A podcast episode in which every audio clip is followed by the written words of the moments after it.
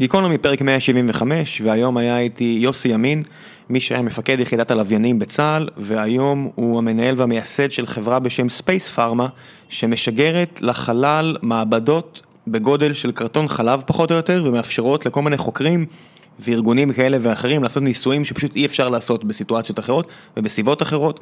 כן, זה מדע בדיוני כמו שזה נשמע לכם. היה שיחה מרתקת בעיניי על תחומים שפחות או יותר לא יוצא לי לדבר עליהם ביום יום, אני מקווה שלפחות לכם יהיה מעניין להאזין כמו שלי היה מעניין לדבר על הנושא הזה, אבל לפני שנעבור לשיחה עצמה, אני רוצה להזכיר לכם שגיקונומי היא חלק ממשפחת פודקאסטים, זה לא רק הפודקאסט הזה, היא גם כוללת את ציון שלוש, שבו אני ויוני נמרודי מדברים על כדורגל ישראלי, ואת בכל יום נתון שבו אני ואוריאל דסקל מדברים על ספורט עולמי, ויש לנו גם את נותני החסות שלנו כמובן, אה, והשבוע אלה שתי חברות, הראשונה שבהן זו חברת סרפדיל, שרוצה להציע לכם חבילות תיירות שמבוססות על גלישות גלים. כן, זה כיף ומזמין כמו שזה נשמע. אחד החבר'ה שלהם הגיע לדבר איתי פה באולפן. הכנסנו את הקטע הזה לפרק הקודם של בכל יום נתון ואני אשלב את זה אה, גם בפרק הנוכחי. הם מציעים עסקה מיוחדת למאזיני הפודקאסט, כנסו לליק, תראו מה הולך שם. אה, לפני החלק של השאלות מהקהל בפרק הנוכחי מצורפות הדקות שדיברתי איתו על הסיפור הזה, לי אישית זה עשה חשק למרות שקורדינציה ממני והלאה ואולי עדיף שאני לא אעשה דברים כאלה אבל לכו תדעו. ונותן החסות השני של הפרק הנוכחי הוא תרופה, או ליתר דיוק אה, מוצר בעל סגולות רפואיות כאלה או אחרות, מוצר שנקרא גינקוזן. גינקוזן הוא תוסף תזונה טבעי שמכיל אה, שתי תמציות טבעיות מצמחי המרפא גינקו בילובה וג'ינסינג קוריאני. אה, גינקוזן מיוצר בשוויץ במפעל תרופות ונחקר במספר מחקרים קליניים שהדגימו יעילות לשיפור התפקוד הקוגניטיבי כגון תהליכי השליפה, הזיכרון וכושר הריכוז. ג'ינקוזן משווק בבתי המרקחת, רשתות הפארם ובתי המרקחת בקופות החולים מאוחדת ומכבי. ובנימה אישית אני יכול להגיד לכם שעוד לפני שהם פנו אליי, אה, אני שאני מנסה כל הזמן אה, לבדוק כל מיני דרכים, אם זה חומרים כאלה ואחרים, שינה, ספורט, שילובים כאלה של קפה, אה, לאכול מאוחר, לאכול מוקדם, כיוון שהסדר יום שלי בדרך כלל מאוד מאוד עמוס ומלא, אני עושה כל ניסוי פחות או יותר שאני יכול על עצמי כדי לראות מה יביא לי את התוצאות הטובות ביותר, וגם לג'ינקוזן הגעתי, והאמת שמניסיוני האישי, יש איזה יופי של השפעה, היא לא מאוד קיצונית. כמו ריטלין או כל התרופות מהסוג הזה, אה, היא לא אה, אגרסיבית כמו קפה או רדבול או דברים כאלה, אבל כן הבחנתי בהשפעה אמיתית. על, על היום שלי כשאני מנסה אה, לקחת את זה, ניסיתי לעשות ימים שאני כן לוקח, ימים שאני לא לוקח, סך הכל מבחינתי נראה כמו יופי של ניסוי, ממליץ לכם ברמה האישית, תנסו. ועכשיו לפרק הנוכחי עם יוסי אמין, תהנו.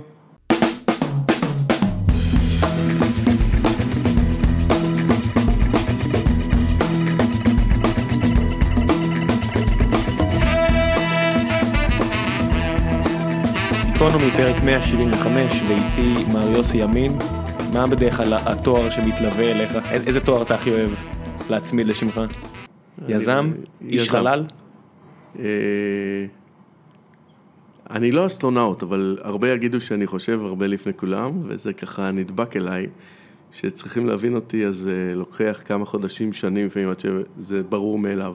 הייתה לך איזושהי פנטזיה אי פעם להגיע לשם? בתור מישהו ששיגר כל כך, עוד לפחות היה מעורב בכל כך הרבה חפצים שיצאו מהאטמוספירה? האמת היא שאותי זה מפחיד. מאיזו אה, בחינה? יש טיסות פרבוליות לדוגמה שאנחנו עושים עם מטוסים באירופה, שזה אה, נסיקה ואז חרטום לקרקע למשך 20-30 שניות, ואז אתה ממש מרחף וחווה חוסר כבידה לפרק זמן קצר.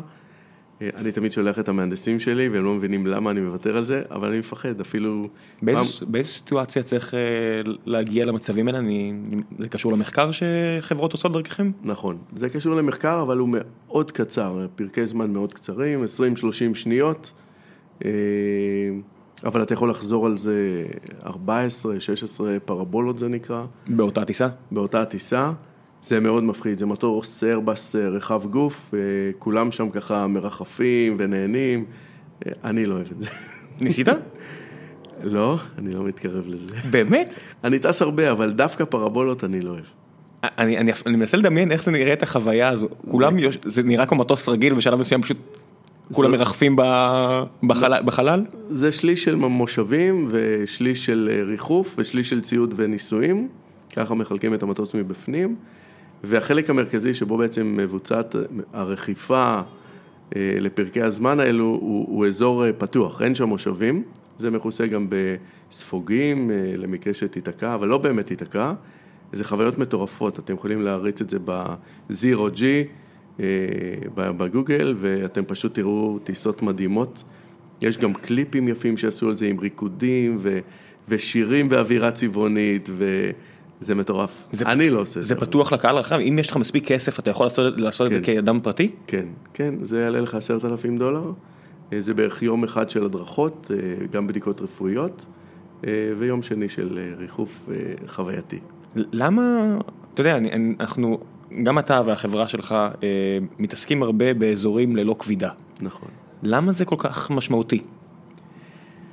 תראה, אה, מה, מה הבדיקות? מה הניסויים שעושים? ב... למה צריך להטיס מטוס לגבהים כאלה וטיסות פרבוליות ולהגיע בדיוק לזווית הנכונה כדי שאני אהיה בלי כבידה? מה, מה מעניין בזה? אז, אז יש, מתברר שיש בזה המון אה, מהמדע. בוא, בוא ניקח אפילו משוואה בסיסית של אה, הרכב מסוים של נוזלים, שקורה על כדור הארץ, תמיד צריך להתחשב ב-G, בגרביטיישן, בגרביטי, בכוח המשיכה בעצם.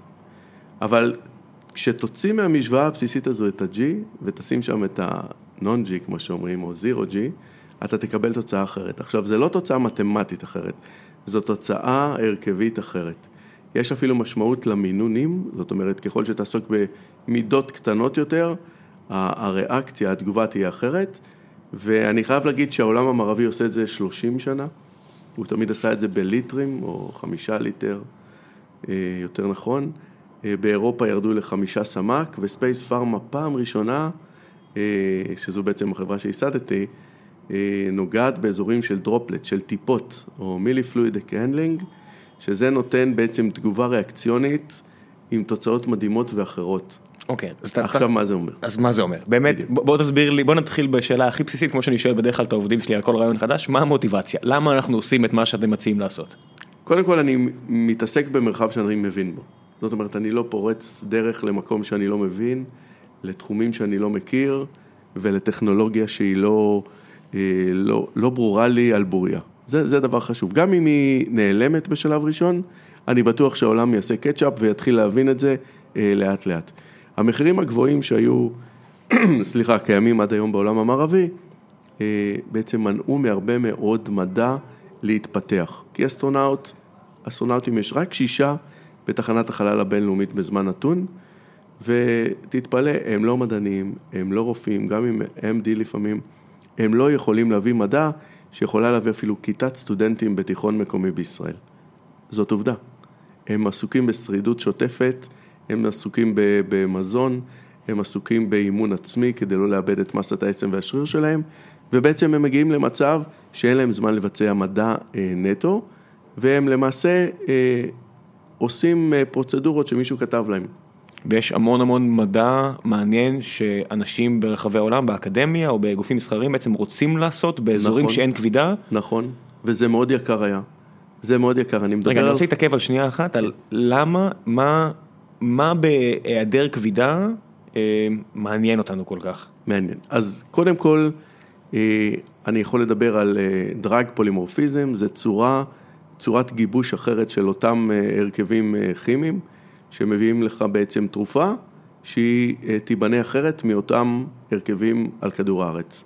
לדבר הזה יש יתרון תחרותי עצום, אתה יכול למכור אותו ולשווק תרופה, להעריך פטנטים לדוגמה, ואתה יכול גם לייצר הרכבים שהמתחרה שלך, אם הוא לא הגיע לחלל, לא יכול לייצר את זה. אז בעצם יש פה עניין אה, הרבה בירוקרטי, שחברות רוצות להגן על עצמן, בעצם משקיעות מיליארדים או מאות מיליוני דולרים בפיתוח תרופה, וכדי להגיע למבנה כימי שונה של אותה תרופה, צריך בעצם לייצר אותה בתנאים שונים.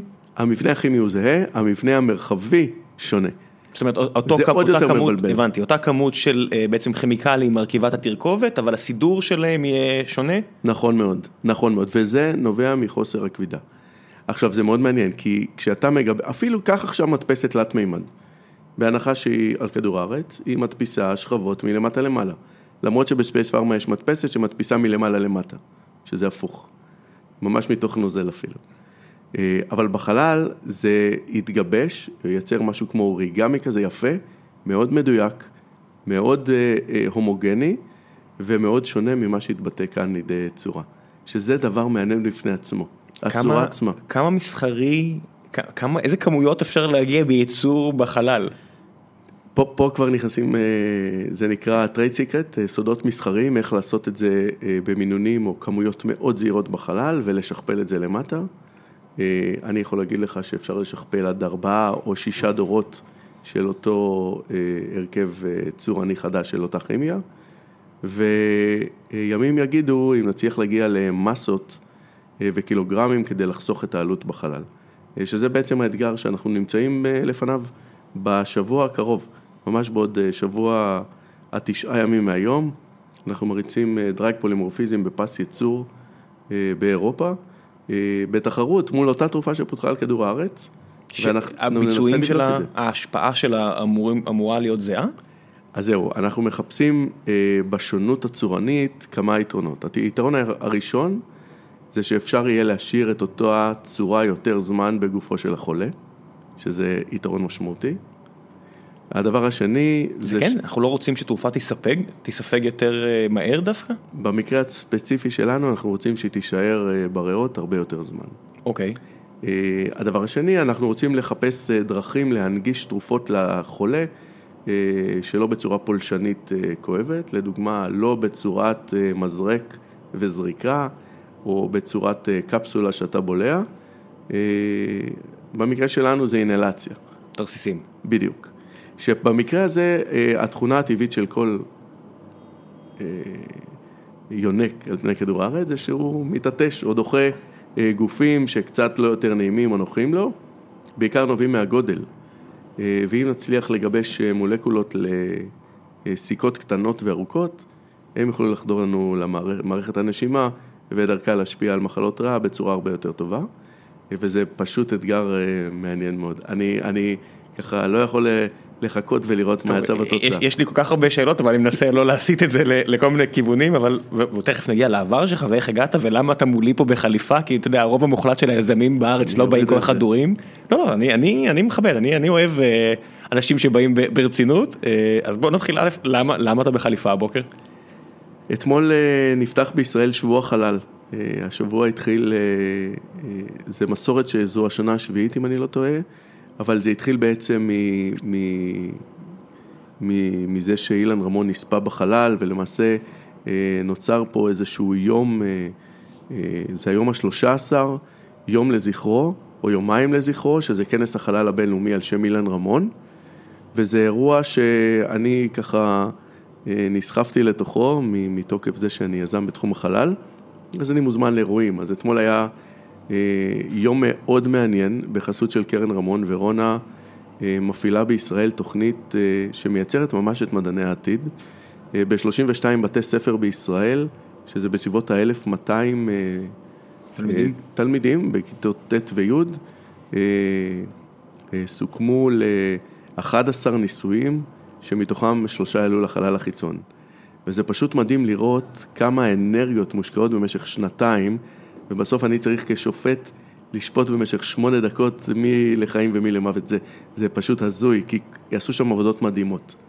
אז הייתי צריך להגיע אתמול ל, ל, ליום הזה עם החליפה, והיום בבוקר נפתח כנס החלל באופן רשמי, אה, ואתמול בערב היה גם איזשהו אירוע. זה שבוע מאוד מאוד עמוס, אה, מאוד מתוכנן בקפידה, אה, שגם המידע שזורם לאוכלוסייה וגם היכולת להיכנס אליו בחינם, אני חושב שזה דבר אה, מדהים. אני לא מכיר כאלה דברים בעולם.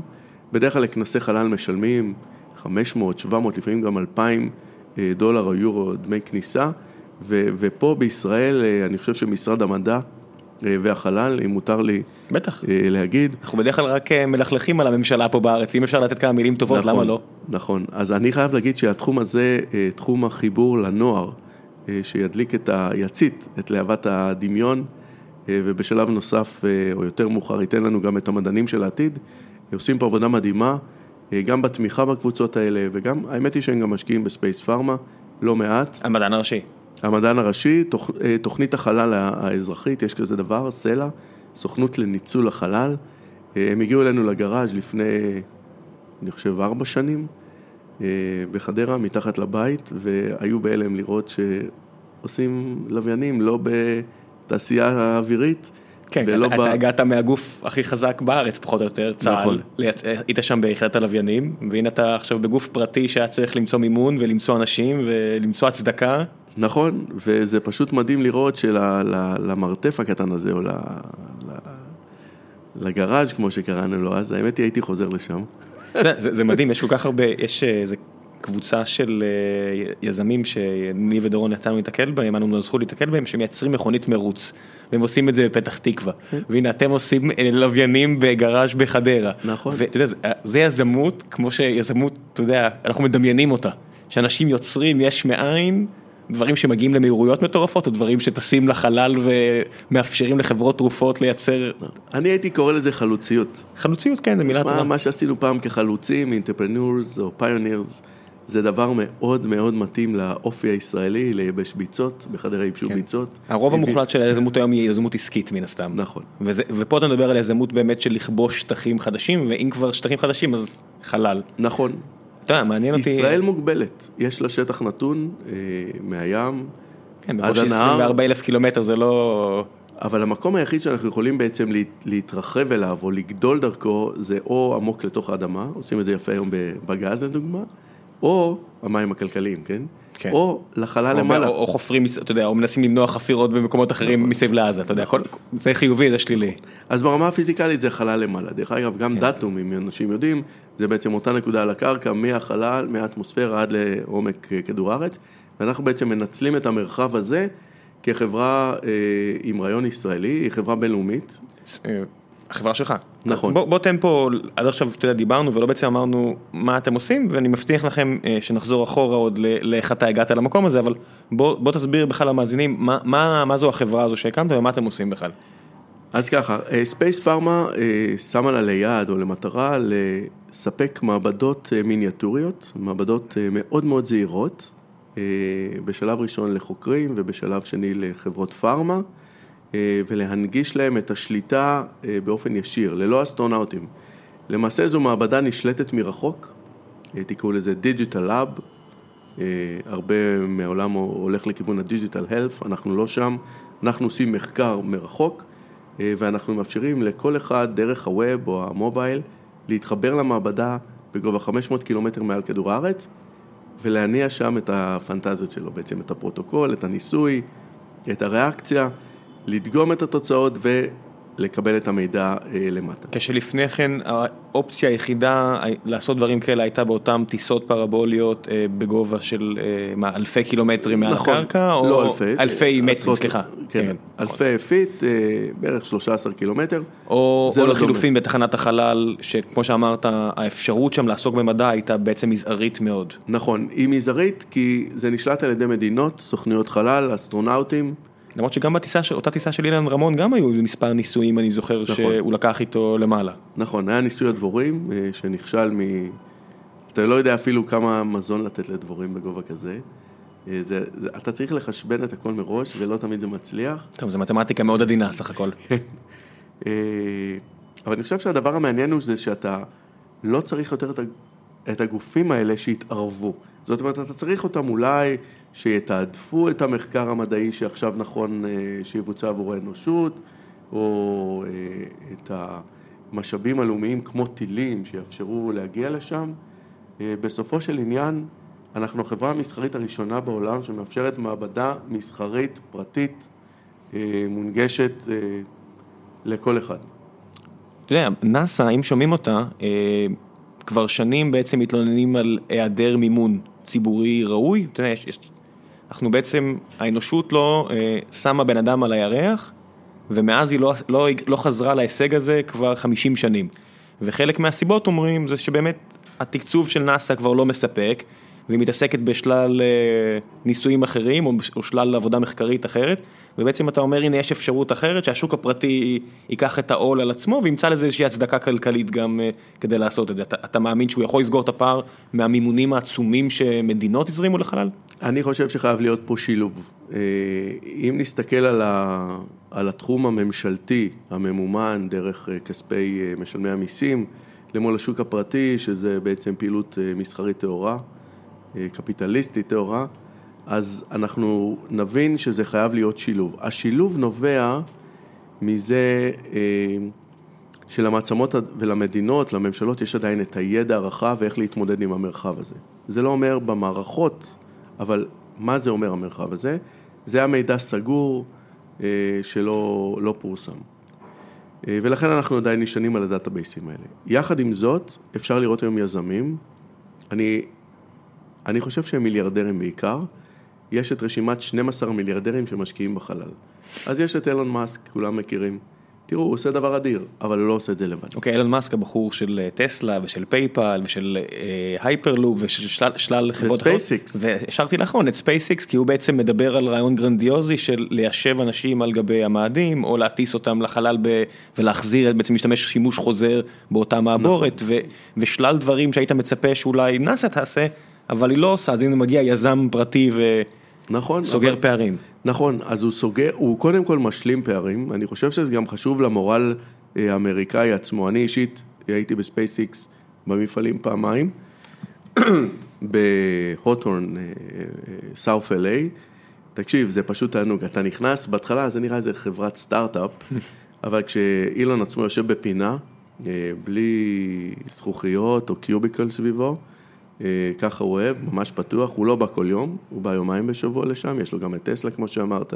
בכל זאת חברה ששווה כמה עשרות מיליארדים וצריך נכון. לתת לה תשומת לב מדי פעם. נכון, אז אה, אה, הוא מגיע, אבל כשאתה יוצא עם הדלת לכיוון המפעל, אז אסור כבר לצלם, זה פשוט לא נתפס. הם בונים שם דברים אדירים, מסות של, של מנועים וטילים, וחבר'ה מאוד צעירים, זה פשוט מדהים.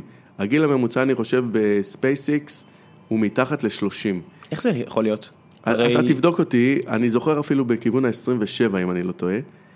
27 זה אומר שזה חבר'ה שבמקרה הכי זריז עשו את ה masters שלהם עד גיל 23 בארצות הברית, 22. הם לא עושים צבא גם. בסדר, אני אומר, אז 22 אחרי masters אה, באיזשהו bachelor in science, כנראה פיזיקה או מתמטיקה נכון. או אווירודינמיקה. חלק מהם עשו דוקטורט ואז מיד זה העבודה הראשונה שלהם? כן, ואתה נכנס אז יש לך כזה עמדת גלידה, ככה ללקק גלידות, אה, ואז אתה נכנס לאזורים של בניית ממש הטילים, אה, וזה כמו שציינת, זה השלב הראשון גם חוזר לכדור הארץ, אני קורא לזה הון חוזר מהיר של תשעה מנועים, ובערך שני שליש מהעלות הכוללת של הדבר האימתני הזה, שרק כדי לסבר את האוזן, מדובר על טיל בגובה של עזריאלי. זה לא נתפס. לא. לא. זה לא נתפס, וכשזה חוזר, חוזרים משהו כמו שני אוטובוסים מחוברים על אה, ארבעה דורגלים, וזה נופל בדיוק על ה-X של SpaceX. איפה, איפה הרגולציה בכל הדבר הזה? אתה הגעת, אה, תכף גם נגיע להברחה, ואיך הגעת בכלל לסיטואציה שאתה פה מדבר על זה. אתה הגעת, היית מפקד יחידת הלוויינים בצה"ל, אתה אה, בעצם הרגולטור היה בצד שלך, נכון? היית מפקד יחידת נכון, הלוויינים, כן. לא, לא טעיתי פה בתחקיר.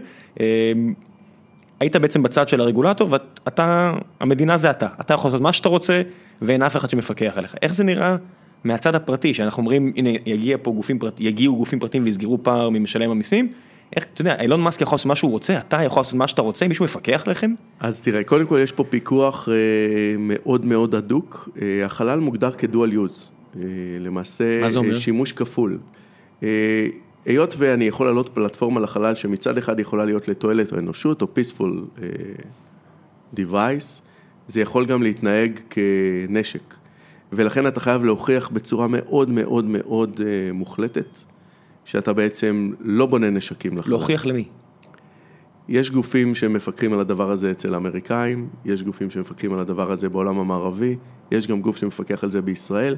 ספייס פארמה עבדה עם כולם. אתה ו... צריך לתת דין וחשבון למי? בתור חברה פרטית ישראלית יושבת בשוויץ, יושבת בישראל, יש לה מעבדה בארצות הברית? אני חייב לתת דין וחשבון שהמערכת שלי לא תהיה נשק ו... ותעמוד בקריטריונים של אמנה מאוד מאוד מוגדרת ומוחלטת.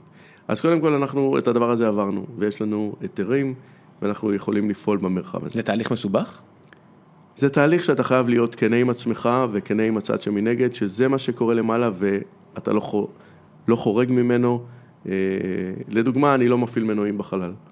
אין לי מנועים. אילו היו לי מנועים, הייתי נגדר, מוגדר כנשק חללי. כי בעצם אז אתה יכול בעצם להפוך את הכלי שלך לכלי ריגול כלשהו ולשים אותו בדיוק בנקודה לדוגמה. הנכונה וכו' וכו'. דבר שני, אני לא מצלם את כדור הארץ, ולכן אנשים פה ככה מר- מרימים גבה. מה, יש לך למעלה טלסקופ? הטלסקופ שלנו, הוא הפך למיקרוסקופ. פשוט חיברנו אותו הפוך. זה, זה חלק מה, מה, מה, מהממזריות אולי הישראלית. אבל זה עומד בתנאי חלל, וזה מצלם בחלל ולא את כדור הארץ.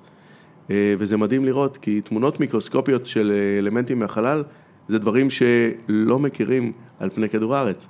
וזה בפני עצמו מה- מה- פשוט? תערוכה של צילומים. אוקיי, אוקיי, פה אתה, אתה יודע, אני אני חייב לעצור אותך פה ולצלול טיפה לזה לפני שנמשיך, מה, מה זה אומר בעצם תמונות מיקרוסקופיות נכון. של גופים בחלל, הרי בשביל מיקרוסקופ דברים צריכים לא לנוע, נכון? אחרת כדי להתפקס עליהם, כדי לראות אותם זזים, אני יודע מה, לשים אותם באיזושהי צלחת פטרי, אם זה, מה, מה קורה ב- בהיעדר כבידה? אז אנחנו בחברה אה, פוסלים את צלחת הפטרי, אין יותר צלחות פטרי ואין יותר גם אה, אה, אה, טיובס, אה, מבחנות. אנחנו מפתחים בת- עבור כל לקוח אה, בצורה מאוד מאוד מוגדרת לפי דרישות הלקוח, אה, דבר שנקרא מעבדה על שבב. מעבדה על שבב זו טכניקה שקיימת בעולם אולי עשר שנים, יש שתי אסכולות, ולמעשה אנחנו חורצים או חורטים בתוך אה, סיליקון מיוחד או זכוכית, אה, עיר נמלים מאוד מעניינת, שבתוכה אנחנו אה, מציבים את האובייקטים, אם זה חיידקים, אם זה כימיקלים, אם זה אנטיביוטיקה, אם... ונותנים לדבר הזה להת... להתנהל לפי שליטה מכדור הארץ. יש לכם פאב, יש לכם תהליך ייצור על סיליקון שהוא מיועד לדברים אורגניים? נכון. איך, איך, אה, כמה שנים הדבר הזה קיים? אני הגעתי... עשר שנים בעולם. אוקיי, אני באתי להגיד שאני לפני עשר שנים הייתי בתעשיית השבבים, וזה יודע, זה היה נראה, היה נראה לי כל כך מדע בדיוני, כל הדברים שאנחנו יכולים לעשות עם סיליקון, ואתה אומר, אוקיי, אז דברים קפצו עוד מדרגה קדימה. נכון, אבל זה לא באמת שבב אלקטרוני שאתה מכיר, אה, זה יותר אה, הנעת נוזלים, זה נקרא Fluid Handling System, או מילי פלואיד, כשלמעשה אנחנו פותחים משאבות ומסחררים את הנוזלים, אה, ודוחפים אותם לכיוונים שאנחנו רוצים, ולוקחים דגימות, יש לנו ספקטרומטר למעלה, יש לנו מיקרוסקופ, יש לנו מד קרינה שדוגם את, ה, את הקרינה באותו זמן שצולמה התמונה לצורך העניין, ואנחנו נותנים לטבע להתנהג כמו שהוא. אנחנו לא דוחסים בין שתי זכוכיות נושאות את החיידק או את התאים ומפצחים אותם, לא. אנחנו מצלמים אותם כל עוד הם, הם בתנאים הטבעיים ללא חוסר הכבידה. וזה מאפשר ללמוד drug modeling disease, זאת אומרת את המודלים של התפתחות ה... או הגביש או ה... ה... ה... הקשרים החשמליים. ז... זאת, אה, אה, אני חושב שבעולם המערבי אין הרבה תמונות כאלו. אה, ו- ועל הבסיס הזה אנחנו... למה הדגשת בעולם המערבי? כי בעולם המזרחי קשה למצוא חברות פארמה. אה, יש מדע עמוק, זה נכון, אבל הוא לא בתחום מדעי החיים. אה, אפשר לבדוק אותי בזה, ואני גם מוכן... אני- אני מניח שאתה יודע, אתה יודע, אני אני בטח לא אזלזל למה שאתה אומר. מה, יש- הסינים לא סוגרים פערים מהבחינה הזו? הסינים סוגרים, אבל עדיין אין להם תחנת חלל שהם יכולים להנחית חומר, אה, ולכן הם בפיגור. הם סיפרו על אדם על הירח עד 2030, אני יודע איזה שם איזה ששי ג'ינפין נתן איזושהי איזושהי הצהרה בומבסטית כזו או אחרת. בשנת, אה, ככה נתונים, בשנת 2017 שוגרו לחלל אה, 84 טילים. זה עצום. תחלק ב-12 חודשים בשנה, אנחנו מגיעים ככה במהירות לשבעה שיגורים בחודש, זה כבר שניים בשבוע, זה, זה רציני. כמה מתוכם זה צבאי, כמה מתוכם זה אזרחי? אז יש פילוח של הדבר הזה, אני יכול להגיד שסין שיגרה בסך הכל 18 פעמים, פעמים ב-2017, ואילון מוסק שיגר גם 18. זאת אומרת שחברה מסחרית, so called, מערבית, עוברת מעצמה לא מבוטלת, סין, בסך השיגורים אה, לחלל, אבל הוא עושה את זה כבר יותר יעיל, הוא עושה את זה יותר זול, הוא עושה את זה אחרת. אה, דיברנו על רגולציה, גם בדבר הזה יש הרבה רגולציה. למה, למה הם לא... לא אם זה יותר זול להטיס ולהחזיר, למה הארגונים הממשלתיים לא או מעתיקים אותו, או פשוט מבקשים ממנו, בוא תראה לנו איך אתה עושה את זה, אתה יודע, נשלם לך ונחסוך כסף בעצמנו.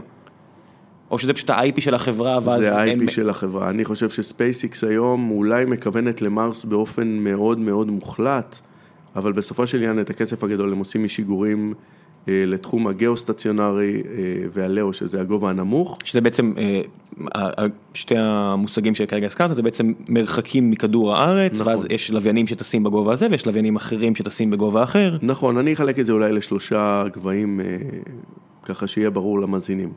הגובה הרחוק שזה לווייני התקשורת או המדיה זה 37 אלף קילומטר, זה מאוד רחוק, זה לא באמת עומד שם, זה מסתובב, אבל ביחס לסיבוב כדור הארץ זה כמו נקודה לנקודה בערך, ולכן זה כביכול נקרא אה, גיאוסטציונרי. הגובה השני זה בסביבות ה-8,000, 12,000 קילומטר, שם נמצאים לווייני ה-GPS, אה, ויש להם תכונות אחרות.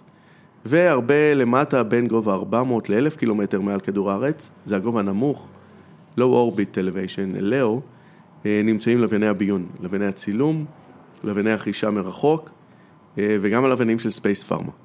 בגובה, אה אוקיי, וכמה יש אה, עוד חברות פרטיות מלבדכם בגובה הזה שקיבלו את ההיתר ויש להם בעצם גופים אה, שיש לנו תקשורת עימם? יש אה, את פלנט, שזה גוף אה, של אה, גוגל, ששיגרו מעל 100 לוויינים לצילום כדור הארץ. כרגע בתחום האור הנראה, ישנם לוויינים קטנים, יש את BGUSAT, שזה לוויין פה של אוניברסיטת בן גוריון. רגע, אור נראה זה רק פילוח תדרים, בעצם הם מצלמים בספקטרום, מה שנקרא האור שהעין שלנו מסוגלת לראות, ולא בתדרים אחרים, נכון, שהם נכון. יכולים להראות תכונות של חומר וכו' וכו', ולא... נכון, יש Sky and Space Global שמתכננים לעשות Communication Belt, ממש חגורת תקשורת שתחליף לווייני תקשורת גדולים ויקרים. אה, מעל אזור אפריקה, הם שיגרו אה, cluster של שלושה לוויינים, אה, ויש עוד לא מעט, אתה רואה שהשוק הזה של ה CubeSat, שזה תחום חדש, זה ה-new space בעצם, החלל החדש נשען בעיקרו על קוביות, זה נקרא CubeSat, זה עשרה על עשרה על עשרה סנטימטר בנפח.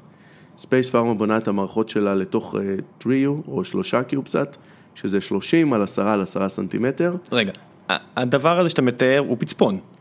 הוא קרטון חלב. הוא קרטון חלב. לא קרטון חלב אפילו קטן, של הליטר. כן. אתם מחברים את זה לרקטה. בדיוק. שיוצאת מאיזה אזרבייג'אן או קזחסטן או לא יודע איפה, באחד הסטנים איפשהו בעולם, לא משנה, נכון. זה לא משנה איזו מהם, איזשהו מקום מבודד דיו. זה טס לגובה של אמרת 400 קילומטרים. 500 במקרה 500, שלנו. ואז יש היפרדות, נכון. ואז אנחנו משתלטים על התקשורת, דרך התקשורת משתלטים על הלוויין בשלב ראשון, אה, מייצבים אותו בחלל כדי שלא ייצר סחרור פנימי, שבונה G פנימי בעצם, שהורס בעצם את סביבת הניסוי. אה, אז זה נקרא Non-Tumbling Process, אנחנו עוצרים את הלוויין שיהיה מיוצב, ואז אנחנו נותנים ללקוח להיכנס פנימה. אה, אחרי שטענו את המצברים מאור השמש. אוי, יש, יש לי, יש לי, רגע, יש לי כל כך הרבה שאלות לגבי כל מה שאמרת, איך מנהלים, איך חברה כזו מתחילה? איך, אתה יודע, בדרך כלל מעולמות שאני מכיר, יושבים, יושבים, שותים בירה, יושבים, שותים קפה, חושבים על רעיון, מכינים prototype תוך כמה שבועות, יוצאים לדרך, מגייסים אנשים, הכל בסדר, ברור לי לגמרי, ואני חושב שברור גם לרוב המאזינים, איך מרימים חברת consumer כזו או אחרת, והיא גדלה לפי ההכנסות שלה, או לפי כמה שמשקיעים מאמינים בה, ו yada yada yada. איך מרימים, או איך בכלל חושבים על אופרציה כמו שאתה עשית או אתה מנהל? איך זה מתחיל? תראה, זה, זה מתחיל uh, בהרבה מאוד uh, קריאת חומר והבנה של מה אתה מסוגל. אני חייב להגיד שאם אתה נכנס לנישה שאתה לא מבין בה, אתה מיד תיפול. במיוחד שיש לך בירוקרטיה ועולם עסקי וכולי וכולי. ויחסי אנוש כמובן. כן, אתה צריך להתעסק עם הזרים ששם אתה משגר, ועם החברות תרופות, ועם הבירוקרט, ועם הרגולציה שדיברנו עליה. נכון. ועם מהנדסים, שזה גם תרבות בפני עצמם. נכון, אז אתה עושה pick של, אה, זה נקרא צוות הקמה כזה, A-team, זה מוכר בעולם ה... אה, של, ה, של היזמות, אה, ועושים את זה 80-20, אבל בחלל אסור 80-20. אם זה לא יעבוד, זה לא יעבוד. אין לך טכנאים למעלה, זה חייב להיות טיפ-טופ, ולכן אתה מתחיל עם דבר שהוא לא מעל הפופיק, מאוד מאוד זהיר, יחד עם זאת סופר דופר, מדויק ושיעבוד. ופה אתה בונה על אנשים מאוד מאוד מאוד ייחודיים, עם רקע לתחום הלוויינים, שזה מה שאנחנו עשינו. כמה מבין הדברים כבר פתורים? זאת אומרת, תקש... כמה, אני מניח שזה הכל מחולק למודולים, הנה המודול של התקשורת, נכון. הנה המודול של... כמה מהבעיות שאתם ניגשתם לזה, כבר היו פתורות, ויש פה בעצם עבודת לגו נכונה של להרכיב, לאסוף את הכל, וכמה אתה צריך בעצם לכתוב אה, מאפס, לכתוב, אני אומר, לבנות, לשרטט, whatever. אז אני, אני, קודם כל, אני, אני חושב שאם נתחיל דווקא מהתקשורת, אה, כאן יש את החשש האנטנות לא יעבדו, והתקשורת הצרת סרט הזו בעצם אה, תפספס. אה, ואחד המשקיעים שלנו תמיד היה אומר לי, שמע, אתה בטוח שזה יעבוד? אתה בטוח שדבר קטן כזה ייקלט? אמרתי לו, תקשיב, זאת אנטנה, זה יעבוד. ואני חושב שזה, אותו מאוד הפתיע, אותי, אני הייתי בטוח שאנטנה. זה דווקא לא היה ב critical path שלי, או בערוץ הקריטי של הטיפול. אני חושב שהנעת נוזלים בחלל זה דבר יותר מסוכן. אה, הנעת נוזלים וזליגת של חומר עקב זה שהקסטות שהטענו לתוכם את החומר לא יעמדו אה, בחום ובעוצמת הג'י של השיגור ותהיה דליפה מניסוי של לקוח אחד לשני, שם יותר חששתי, שם יותר חששתי, כי זה בעצם הורג את המוניטין של החברה. אני חושב שבישראל יש יכולת תוכנה אדירה וגם שם הייתי רגוע. אבל היום, אם אתה שואל אותי, יש הרבה דברים שהייתי אה, עושה מחדש, וזה מה שאנחנו עושים בדור ב' של המערכות. כן, pivoting זה, אתה יודע, זה א' ב' של כל, של כל סטארט-אפ. נכון. אם נכון. היית שואל אותי על דברים שעשיתי שבוע שעבר, אני כבר חצי מתחרט, אתה מדבר איתי על אה, שנים אחורה, מה פתאום? אנחנו זה... מסתכלים על דברים שאנחנו כתבנו פה שנה שעברה, זה נראה לנו, אף אחד לא רוצה לקחת על זה אחריות. נכון, נכון, ו- וזה בדיוק הנקודה שאנחנו מנסים לדחוף את חברת החלל הקטנה שלנו, לייצר את ה agile הזה. ה agile, הפיתוח המתגלגל הזה, הוא פיתוח שהיום מחויב גם כדי לשמור קצב עם, עם, עם לקוחות ו market אה, אה, שמשתנה ו, ותובעני. והדבר השני זה שזה גם יוצר בעצם איזה עניין פנימי בתוך הצוות עצמו, כי אתה לא מייצר משהו ועכשיו מייצר מזה אלפים או מאות אלפים, זה לא consumer. יחד עם זאת, בשלב הזה של החברה, אנחנו לקחנו מומחה עולמי ל consumers, אה, והוא היום ה-CTO, אבל הוא בונה corporate פרימיום, שזה דבר אה, מאוד מעניין. הוא היה רגיל לקנות אה, פטים, נאמר, של 2-3 דולר, ופתאום הוא אומר לי אתמול, תגיד לי, יוסי, הזמנתי פט 700 דולר לרביעייה. אני אומר לו... אתה צריך אפילו להסביר מה זה פט, אתה צריך לזכור, לא, לא כולם פה עוקבים אחרי מה ש... לא משנה, זה איזשהו חיבור לכרטיס האלקטרוני שבעצם אה, עולה בתעשייה, אתה יודע, אתה מקבל מאות אלפים כאלה ביום, אה, וזה כמעט לא משפיע על התקציב של המוצר. יש לכם אחד כזה במחשב, לא משנה. נכון. כמה כאלה. בדיוק, ואני צריך 64 אה, כאלה, והוא אומר לי, תקשיב, זה יקר. אני אומר לו, שמע, תחשוב עוד יומיים, אתה תראה זה בסדר, אבל יש כבר את הפתרון. אני קונה זולים, מריד אותם, משקשק אותם, שם אותם בטרמל ואקום, נותן להם את כל ה-extreme environment אה, check של החלל, ולוקח רק את אלה שעברו את זה ומחבר את זה. אז עלה לי מאוד זול. אה, אה, כמה זמן יש לכם אתה יודע, זה מעניין אותי התהליך עצמו, תהליך היום-יום של חברה כזו, מהרגע שזה עוזב את הקרקע, אתה יודע, תמיד בסיליקון היינו כן. אומרים, אם טעינו וזה יצא לייצור, אז בעצם יש לנו פה מיליון וחצי מחזיקי מפתחות. נכון. איך זה בתעשיית החלל?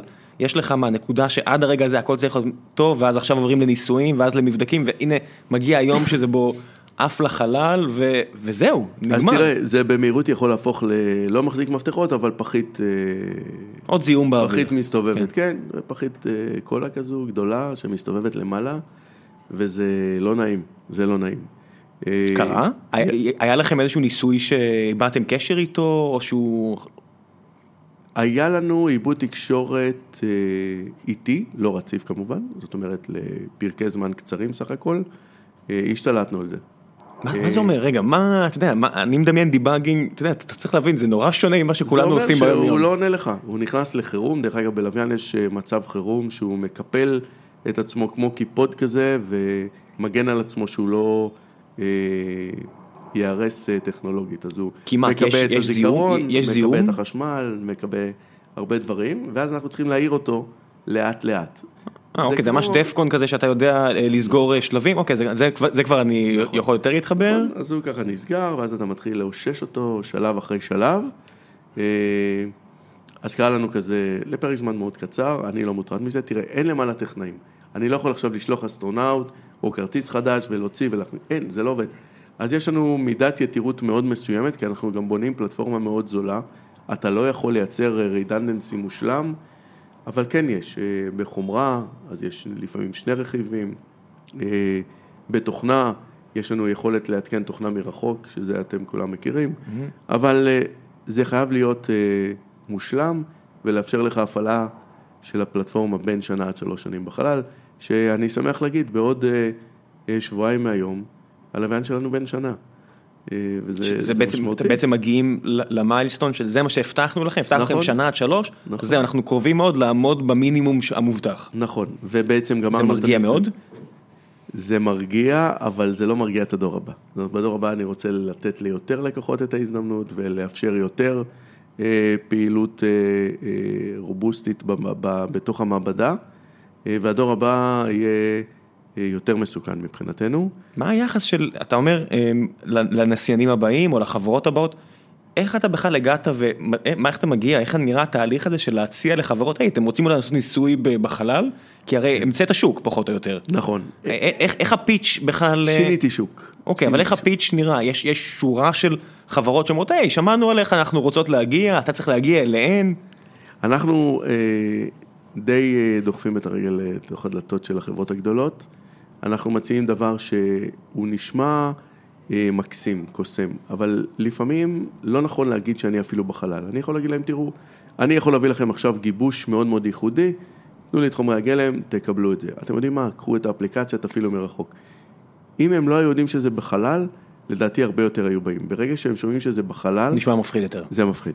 זה מפחיד. וזה רק חברות פארמה? אתה יודע, יש לי לפחות שלוש קבוצות יזמים, ש... כן, שלוש שפנו אליי לאחרונה עם רעיונות של אה, סוללות. אם זה ליתיום, אם זה אלומיניום, אה, לסדר את, ה, את המבנה שלהם בפנים בצורה שונה, ואז כדי להגיע לנצילות יותר גדולה וכו' וכו' וכו', מן הסתם כל אחד ומה שהוא עושה, מן הסתם לא, לא נספר יותר מדי. גם בסוללה טיפלנו.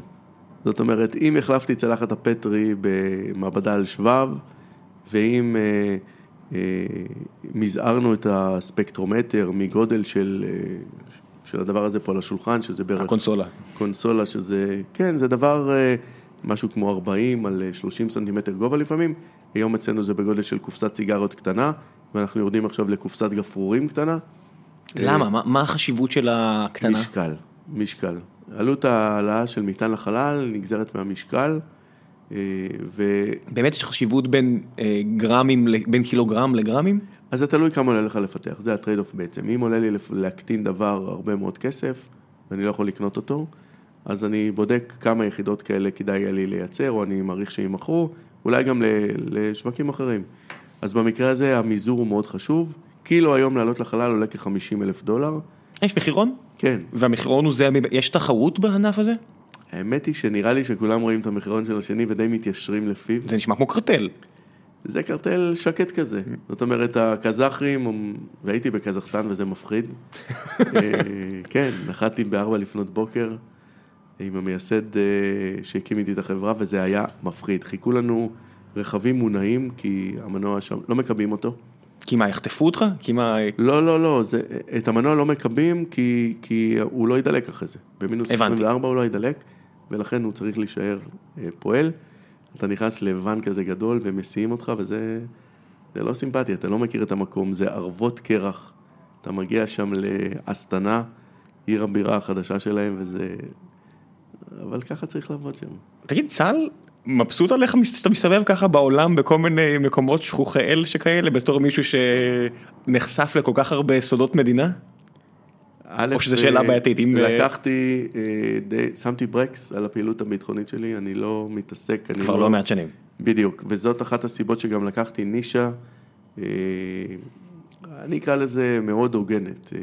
אנחנו לא בונים לבני תקשורת, אנחנו לא בונים לבני צילום ולא GPS. המצאנו נישה, כמו שאמרת, שהיא הייתה, אני לא יודע אם היא הייתה חסרה בארץ, היא לא הייתה פה בכלל. ואנחנו די חיים בסימביוזה עם התחומים הגבוהים, אה, או, או לצדדים שלנו, וזה... אה, וכולם יודעים שהייתי מפקד יחידת הלוויינים, כן? כן, אתה לא יכול להסתיר דבר כזה לא מן הסתם. כן. ב- במקומות אחרים בעולם, לפני, לפני שהתחלנו להקליט, דיברנו על המקבילה שלך בצבא האמריקאי, שזה גנרל עם שני כוכבים, שם זה עד ארבעה כוכבים, זה בעצם, אם, אם זה המקבילה אצלנו, אז זה היה תת-אלוף. האמת היא נכון, ברגע שאתה מגיע לחלל ומוכיח יכולת, אז, אה, אז אתה שווה בין שווים. עד אז אה, לא מתייחסים אליך, זאת אומרת, כל עוד זה בגדר רעיון, סכמות, תכנונים, זה קבוצה, זה, זה לא מיליה, מרשים. זה מיליה גדול? לא, זה לא מיליה גדול, אתם, אבל... אתם מתאספים איפשהו לדבר? יש לכם קבוצת וואטסאפ משותפת? איך זה, איך זה, איך הקהילה הזו נראית? אה, אנחנו ביחסים טובים מאוד, בהערכה הדדית מאוד גבוהה. אתה מכיר את השמות של כולם, אני מניח. כן, אין הרבה כאלה, אתה יכול למצוא אותם, אה, דרך אגב, קלפר ג'יימס שהיה אחראי על ה-NGA, הוא אחרי זה היה, ממש עד עכשיו הממשל של טראמפ היה מספר 2 של אה, אובמה, אחראי על כל הסוכנויות, והוא היה מקביל שלי בשלב מסוים, זה הזוי, וגנרל קולר אה, גם, ראש, ראש אה, פיקוד החלל האמריקאי, אלה אנשים ברמות מאוד מאוד גבוהות שמעריכים מאוד מאוד את היכולת של, של ישראל ואת האנשים שפועלים בתחום, והם שומרים על קשר. איפה אנחנו ביחס לשאר העולם? אז מן הסתם הברית זו מעצמה, GPS, ה-Global Positioning System זה משהו שהוא, שהם הם פרסו אותו. ארצות אה, היא מעצמה. כן, זה, זה ברור לכולם שהם במרחק, הם, מהצד שלהם כולנו נמלים. אבל איזה נמלים אחרות מסתובבות אה, ליד ישראל?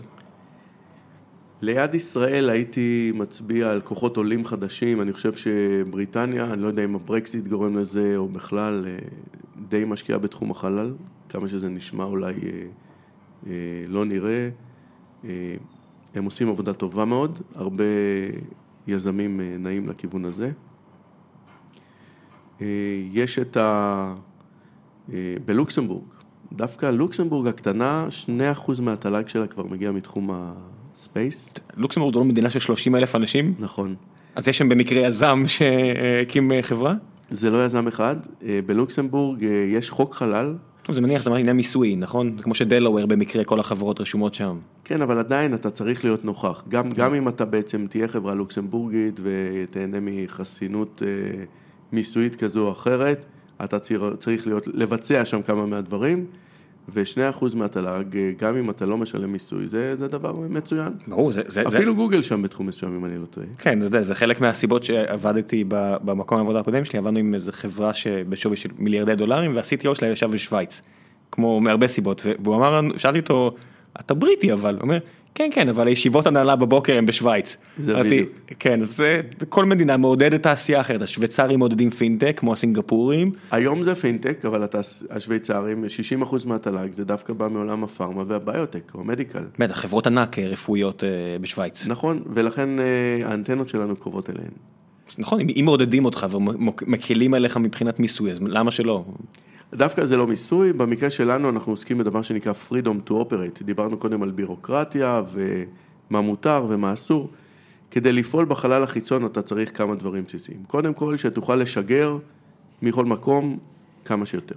יש משגרים במערב, במזרח, דיברנו על קזחסטן, הטיל שלנו חיכה אפילו על טיל רוסי, ואז, אה, אתה יודע, עם חמישה קילו אתה לא יכול להכתיב, אתה מצטרף למישהו ששילם את המחיר הגדול, או את, ה, את מלוא המחיר. ו... רגע, רגע, אמרת פה כמה משפטים שלא לא נראה לי ברורים לכולם. עם חמישה קילו אתה לא יכול להכתיב ומישהו מצטרף, תספר. שנייה מה... עולם השיגור של לוויינים קטנים או קיובסטים נקרא פיגיבק. למעשה אנחנו טרמפיסטים על שיגורים אה, גדולים אה, שעולים בין 20 ל-90 מיליון דולר. שהמטרה שלהם היא יכולה להיות צבאית, יכולה להיות אזרחית, תקש- לווייני תקשורת, לגמרי. לא משנה מה, אתה בעצם אה, קופץ על העגלה הזו, נכון. ואתה אומר אם אתם כבר מגיעים לגובה ההוא וההוא, אז אני ארד ברשותכם בשלב הזה. נכון, נכון. הספייס פארמה קנתה שיגור מספייסיקס דרך הפלקון 9, אבל לצערנו היה, הייתה התפוצצות, אז היה, הייתה חקירה ארוכה, ולא שוגרו. אתם לא הייתם שם. לא היינו על הטיל, אבל המעבדה תאונה, המזל. חמושה כמו שאומרים עם נוזלים, אה, ונתקענו כמעט שנה על הקרקע. וואו, איך זה לקבל את הבשורה הזו?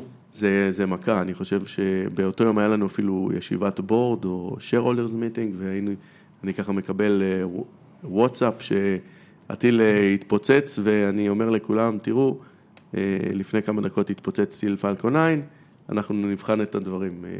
לא בהיסטריה, ובאמת הבחינה לא תלויה בי בכלל, כי בסוף...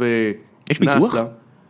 נאס"א- לנו יש ביטוח, אנחנו היחידים שהשגנו ביטוח של וויליס אה, אה, לניסויים ולמעבדה עצמה. אוי, זה בטח רק הפרמיה, אני מניח שאיך בכלל מנתן, אני אומר לעצמי, לא צריך. לשבת עם החברה הזו, לעשות איתה איזשהו משא ומתן על הפרמיה ועל הכיסוי, הם אומרים, טוב, תן לנו לזרוק פה מספר על דף ותגיד לנו אם זה נשמע לך הגיוני או לא. תראה, יש לנו Space Law Advisor, ויש לנו אה, מומחה לביטוח לתחום חלל, שאנחנו בונים באמת את הפוליסה, אתה חייב לדעת לבנות את הפרמיה, והחוכמה שלי הייתה לפרק את זה לרמות אה, אה, של רידנדנסי ויתירות, ושהפרמיה לא תהיה גבוהה מן, מן הסתם, בוודאי. אה, ותיתן גם את הביטחון ללקוח ולבוא להגיד, תשמע, אני לא מכיר הרבה סטארט-אפים מבוטחים היום בעולם.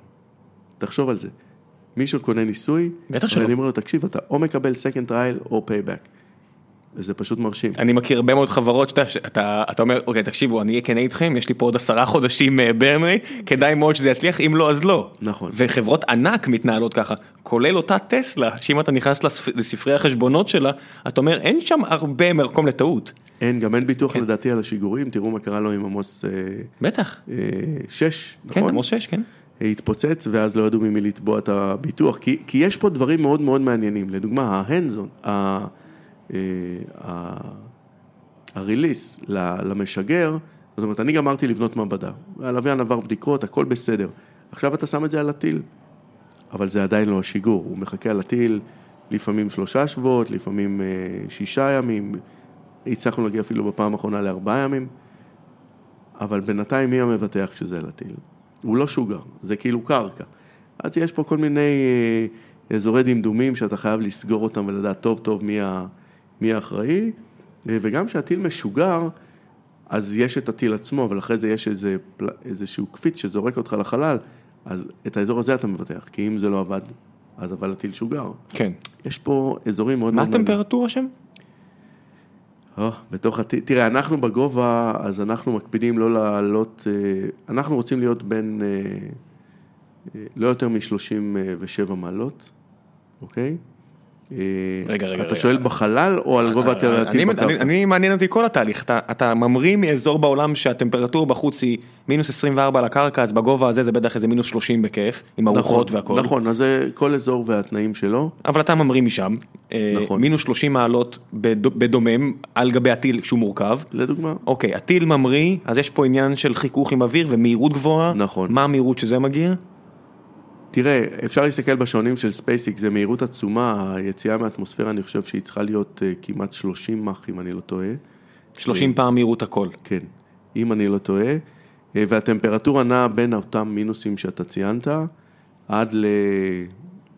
בחלל אני דוגם לפחות באזורים שלנו, אנחנו נעים בין מינוס 24, 24 מעלות צלזיוס לפלוס 30 מעלות צלזיוס. או, זה, טווח נורא הגיוני סך הכל. הגיוני, אבל כל 45 דקות אתה במחזור אה, טמפרטורה, שזה מערכת שחייבת לעמוד ביציבות אה, טרמית, אה, אה, הלוויין מקיף את כדור הארץ כל 90 דקות. לא, אני עדיין לא מצליח להבין איך זה נשמר בכזו, אה, בכזה טווח מצומצם של בסך הכל 50 מעלות, מה- מהמיל אה, למקס. זה פטנט שלנו. אה, אוקיי, אוקיי, אוקיי, אז אה, חוף אתם בעצם. מגינים על המ- על- על על על. המעבדה שלכם מפני נזקי החוץ. נכון. אז אתם, כשאתה במעבדה שלך, אה, יש לך את התנורים ויש לך לא את. המקררים, אז אתה יודע שזה הטווח שמעניין אותך. בדיוק. ולחץ אטמוספרי כזה או אחר, אבל זה כבר קבוע, כי אתה יודע בגובה שהוא יגיע. נכון. אז פה אין הרבה נעלמים. אוקיי, זה קרינה, אני מודד, נכון, אתה צודק. רגע, אבל קרינה, אוקיי, אוקיי, אז הנה עוד, עוד שאלה שהייתה לי, מה בעצם, ה- לא רציתי לקטוע אותך לפני כן, אבל מה הסכנות שיש בגובה הזה? יש, יש, את- אתה הרי כראש יחידת הלוויינים בצה"ל, שלחתם כל מיני דברים למעלה. כמוכם יש כל מיני יחידות צבאיות אחרת או אזרחיות ששולחות גם כל מיני דברים למעלה. יש, יש זבל שם, אני מניח שהזבל הזה הוא בטל בשישים לעומת המרחב הזה, אבל יש את הסבירות של ה-0001 שמשהו ייתקע בך, לא? נכון. קרה לי אפילו. מה אני- זה קרה לך אפילו? קר- לא, מה- תראה, ככל שאתה יותר קטן, הסיכוי שמשהו יפגע בך הוא יורד. אמרתי 0001. אז הרווחנו, אבל כשאתה באמת לוויין גדול, כמו של המערכת הביטחונית שלנו, ואני לא ארחיב מה הגודל. והמשקל, אז הסיכון גדל, וזה נכון, אה, וקורים דברים, קורים דברים, אתה, מק- זה פשוט קרה? אתה יודע, יש לך בכלל דרך לדעת מה קרה? קרה. אוקיי, אז לא, לא נרחיב לגבי זה. אוקיי, אז אני רוצה לחזור עוד שנייה אחורה למה שאמרת, קרינה. אה, השמש פולטת קרינה. כן. הקרינה הזו היא לא משהו שאנחנו יודעים, אנחנו יודעים סטטיסטית, הסתברותית, מתי היא תהיה סופה בה, לא יודע מה. נכון. עד כמה, עד כמה גדולה הוודאות, כמה אתה יכול להבטיח ללקוחות שלך או לעצמך שלא יהיה עכשיו איזושהי, איזשהו גל קרינה שישבש אותך לגמרי. זו, זאת שאלה מצוינת, אה, אבל כשיש לך מעט קרינה, אז אתה יכול לספק את הנתון הזה, שזה כבר דבר חשוב. זה עוד חלק מה-IP שלכם? נכון. הדבר השני זה שאי אפשר באמת לחסום קרינה קוסמית. אין כזה דבר. לא, זה- גם זה- האסטרונאוטים זה- האלה... זה בעיה אמיתית גם לכדור הארץ יום אחד אולי. נכון, אין, אין כזה דבר, ולכן אה, יש לא מעט לקוחות שרוצים את הניסוי בתוך סביבה עם קרינה. לדוגמה, אה, תיקון של DNA פגוע אה, קורה אצלנו בגוף אלפי פעמים ביום, אבל אם תשים את זה בסביבה עם קרינה, זה יתעצם. ולכן אם אתה רוצה לבדוק, לתקן DNA פגוע, אז כדאי שתתקן אזורים שהם פגועים בצורה הרבה יותר אינטנסיבית, ולכן הסביבה הנכונה לבדוק אה, רקמות זה דווקא בחלל. כשיש פחות הגנה מהקרינה, שיש נכון, פחות אטמוספירה ויש לך נכון, בעצם פחות, ש... יותר, נכון, יותר קרינה מגיעה. נכון, וכאן בעצם הגענו ליתרון נוסף שיש לחלל. אה, אי אפשר לשחזר את זה בתנאי מעבדה, את הקרינה הזו? אפשר, אבל עוד פעם, אני חושב שהגענו למצב היום שניסוי בחלל עולה כמו ניסוי על כדור הארץ. וזה מעניין. זה בעצם היתרון הגדול שלכם, שאתם מורידים עלויות של ניסויים בתנאים אחרים, יותר מעניינים בצורה אחרת נקרא לזה. נכון, אז, אז המזעור עוזר לנו אה, בכ... בעלות האילו, השיגור, זה המזעור בפני עצמו. יותר לקוחות במערכת מאפשר לנו בעצם לחלק את העלות עם יותר אה, לקוחות.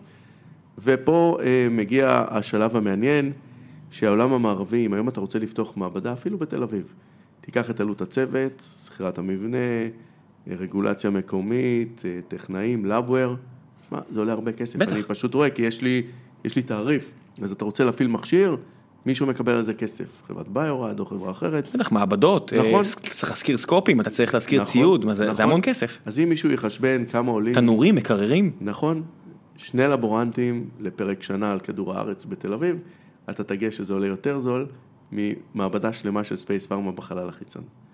סליחה, אותו דבר, אותו המחיר. כן. וזה הדבר שמעניין בעצם. כי אנחנו מאפשרים לה, לה, להנגיש מרחב, דרך אגב, אתה יכול לשמור שם גם פסולת, כמו שפה אתה צריך לפנות. שם עדיין אין חוק, בתחום שלנו אה, אין עוד רגולציה, ואני יכול להשאיר שם אה, את המרחב הזה למרחב של ניסוי ובניית IP, וייצור במערכות אחרות, לדוגמה, תחנת החלל הבינלאומית, ה-ISS, שזה בעצם הופך להיות אה, מרחב של ייצור. או ה-factory of the future today. זה תחום מעניין. כן, אבל אנחנו מדברים פה על, אתה אומר פסולת, אתה מדבר פה על, על כדור הארץ שמלא בשמונה מיליארד פרטים שמייצרים כמות פסולת מטורפת, אתה מדבר שם, זרקתם מטר על מטר של משהו. לא קרה כלום. אז ברור שלא קרה כלום, זה, זה, זה בטל בשישים, זה, זה understatement אה, גדול לגמרי. מאוד לעומת הדבר הזה. לגמרי. אתה אמרת רגולציה, ואין, אני לא יודע בכלל מה יש בכלל לדבר על רגולציה במקום הזה. יש מקום לדבר על רגולציה, בגלל הסיכונים שציינת קודם, זאת אומרת פגיעות והפרעות של אחד לשני, אפילו בספקטרום. Space אה, Pharma אה, הקימה את התחנת קרקע שלה בשוויץ, אה, בשביל לקבל ספקטרום דדיקייטד עבור הלוויין שלנו. ואנחנו בהיבט הזה... אנחנו מדברים על גיגה הרצים? לא, אנחנו לא באזור הזה, אנחנו מדברים על מהירויות הרבה יותר נמוכות, אנחנו מדברים על תדרים מתחום של VHF או VHF ו-S-Band, אנחנו נעלה לתחומים יותר גבוהים בתקופה הקרובה, אבל אתה חייב להיות חוקי. אתה לא יכול למכור מוצר שאתה לא חוקי ואין לך...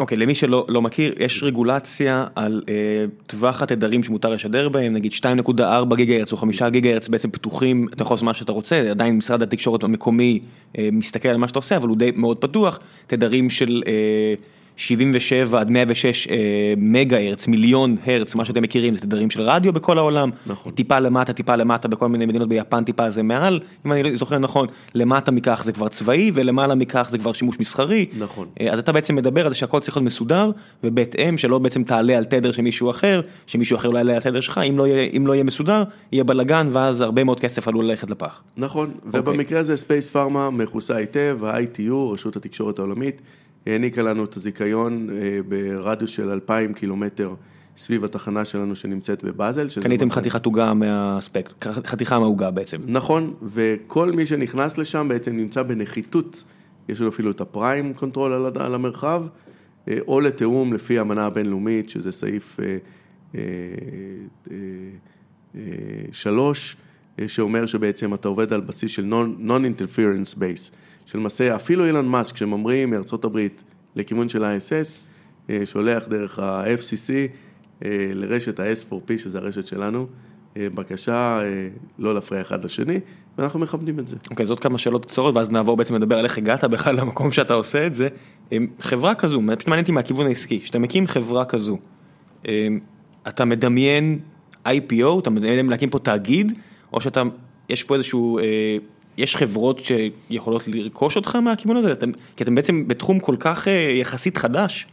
זה, זה, זה מעניין, כן, תשמע, אה, יש פה תמיד את המתח בין ה-IPO, כמו שאמרת, או הנפקה ציבורית. נכון. יש גם ICO התקשרו אליי, אני שאלתי מה זה, אמרו לי initial coin offering, כנראה שגם זה מגיע בשלב מסוים, אני לא מתחבר עדיין לזה. כן, אתה יודע, יש מספיק חדשנות אצלכם, בוא, אתה יודע, תשארו מה שאתם מכירים. אז אה, בין באמת ה-IPO לייצר תעשייה אה, משגשגת, זה, זה באמת המתח. אה, אני קראתי לא מעט ושוחחתי עם לא מעט יזמים שאמרו שהאקזיט זה דבר לא צפוי. אתה לא יכול לתכנן אותו. כי כשמגיעה הצעה... מרגע שמגיע, מגיע, אתה יודע. תראה, בסוף מגיעה הצעה, ואז אתה אומר, אוקיי, לוקחים או לא, וזו באמת האמת. אבל אם היום אני מסתכל על ההוויה היומיומית, ספייס פארמה היא חברה גלובלית עם אה, תחנות בשוויץ, כמו שאמרתי, ועם מערך פיתוח של המעבדות, של ה hardware. כמה עובדים כבר אצלכם? 21.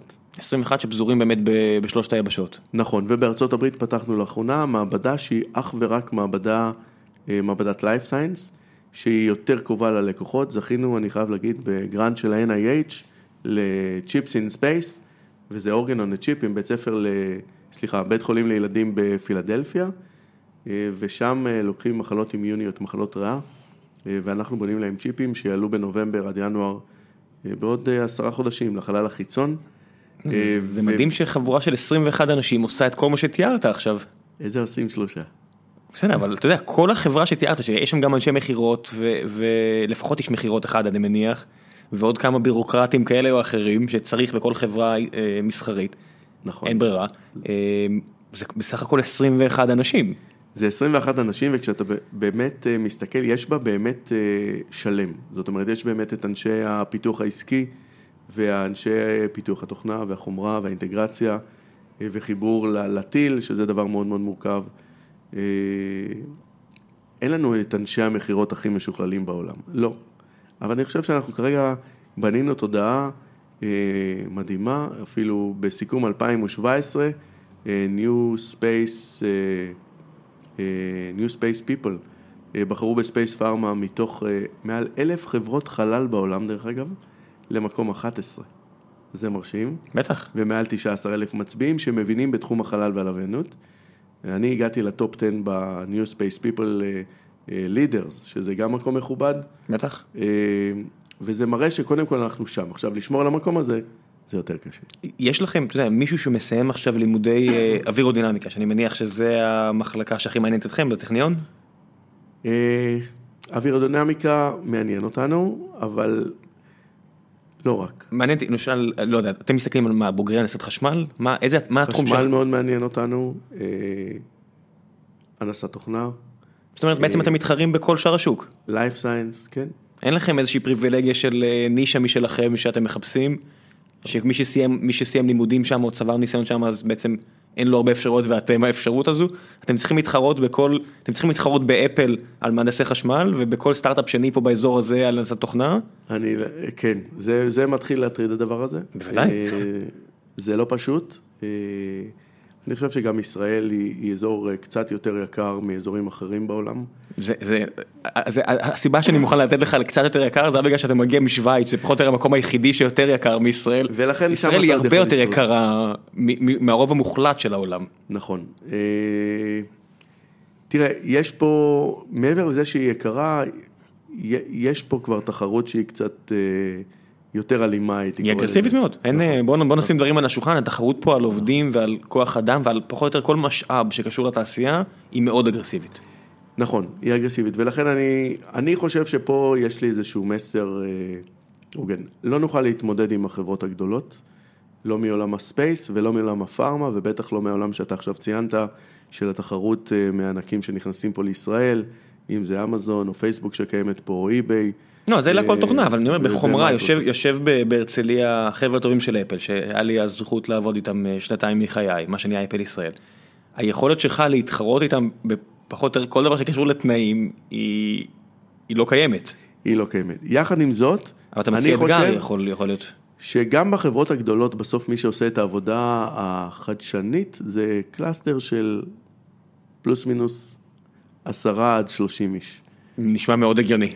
ולכן באלמנט הזה גם הם לא יכולים להרשות לעצמם להעסיק את כולם במחירים בטח שלא. ולכן אני פה פחות אה, מוטרד. יחד עם זאת, אני מאוד אקפיד על זה שספייס פארמה לא תצמח למעל ל-30 איש. וזה מסר איך חשוב. איך זה יכול להיות? אפשר לעשות את זה. כי אתה משתמש בעצם ברכיבים שבעצם אותו המבנה לגו. אני משתמש לא מעט בלגו, יש לנו אמרה. הרבה מאוד, אבל in-house core IP, שזה חשוב, אבל אנחנו בונים אותו לאורך הזמן, אנחנו לא ביום אחד משנים הכל, כל פעם עוד רכיב ועוד מערכת, עוד תת מערכת, ואז אנחנו מקבלים שלם שהוא יותר, גם יותר מתאים לנו ומדויק ומאפשר לנו לזהות uh, value או technology value בתוך, בתוך המערכת והחברה. הדבר השני, קשה לשמור על קלאסטרים אה, גדולים של עובדים, זה לא עובד. לא, זה, זה לא שזה לא קשה, זה פשוט תוותר, אין, זה לא קיים. בדיוק, וזה לא מתאים לאקלים הישראלי שאוהב לא, לעשות לא, דברים מחדש. עזוב, בעולם, אין, זה לא קיים יותר. אין, נכון. ב-2018 זה לא קיים. ולכן אני חושב שחברה קטנה, תסתכלו על מודל אפילו של וואטסאפ, כן? היא יכולה להגיע לשווים וערכים, אה, ואני חושב אפילו שהמשקיעים ייהנו מזה. בוודאי. אה, אחרת הם לא, אם הם לא היו מאמינים בזה, הם לא היו משקיעים בך. נכון. מה שאמרתי בפתיח הפרק, שאתה לא שמרתי מקליט אותו, אבל בגילוי נאות, יש לנו אפילו, אנחנו אפילו חולקים משקיעים.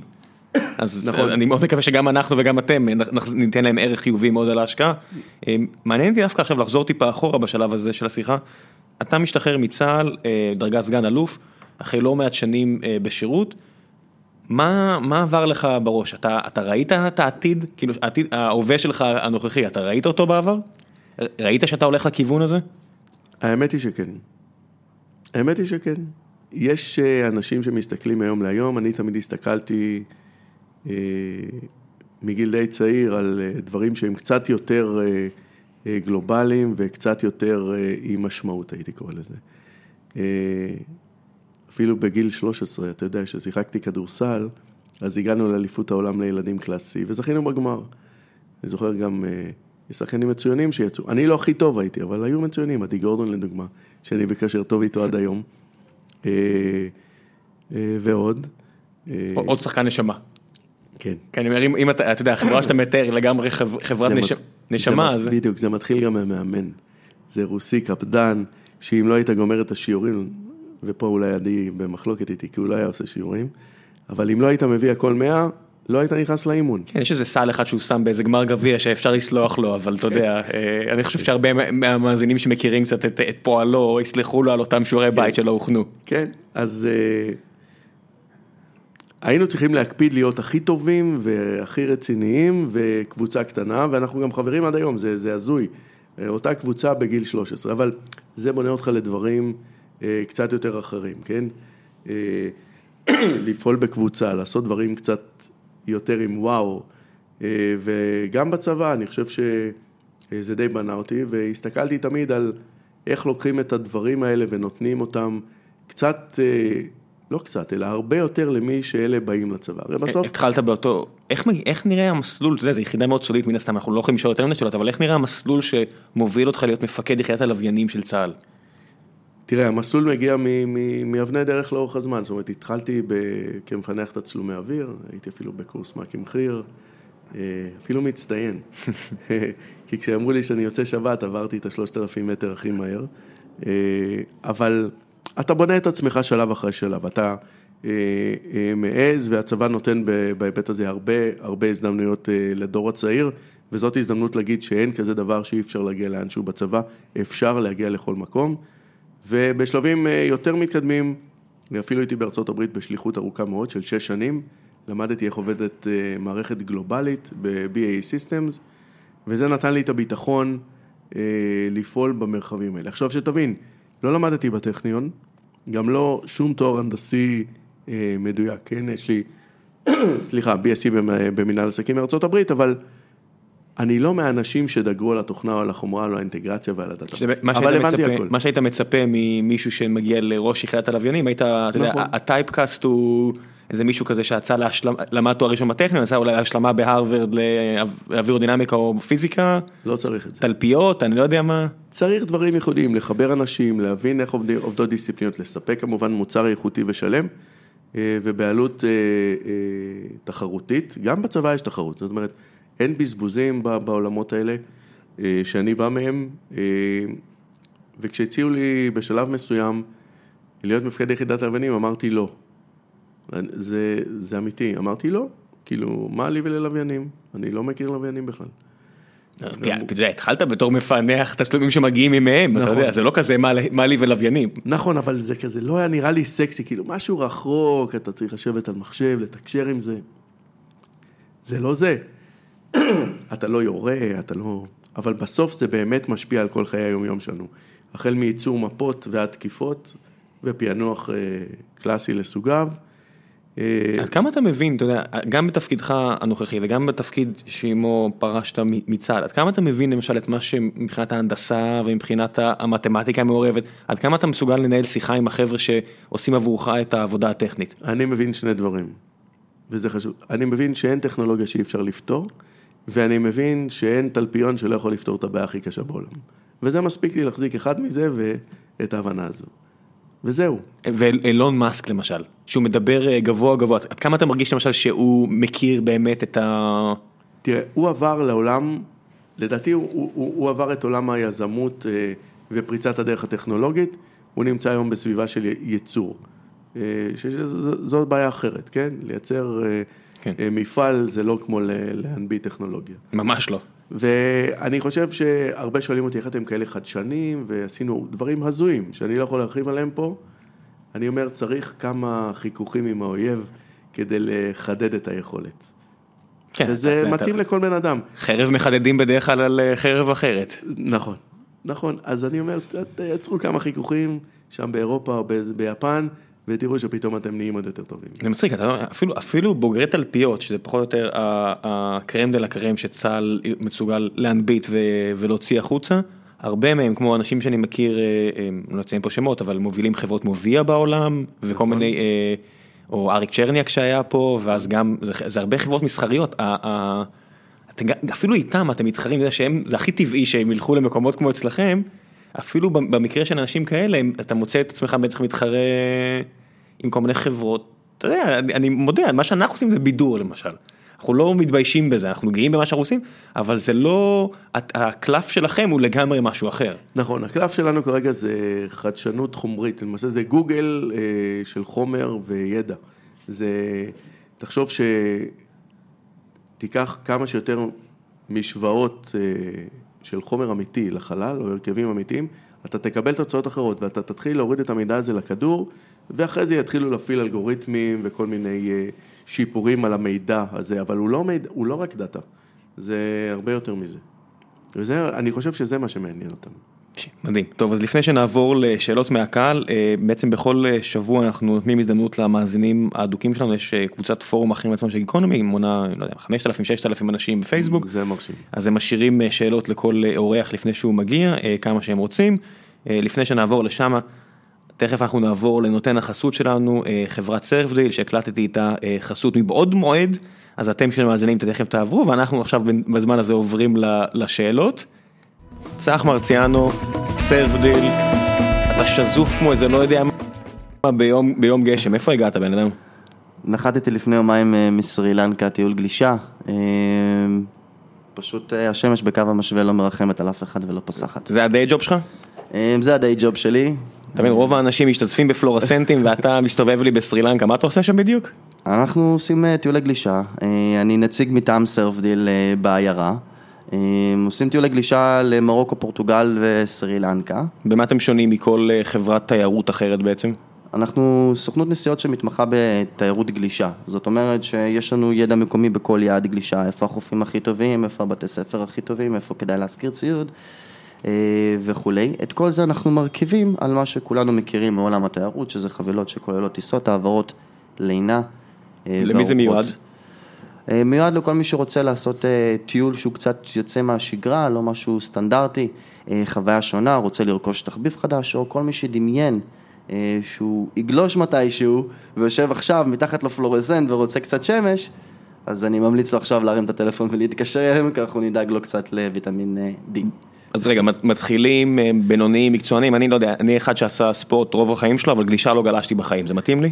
חד משמעית כן, אנחנו מתאימים את החבילות באמת לצרכי הגולש, אה, במידה והגולש הוא מתחיל אז הוא יקבל גם קורס גלישה, אה, באמת ממתחילים ועד מתקדמים אנחנו נותנים מענה לכולם, כוללני ומקיף.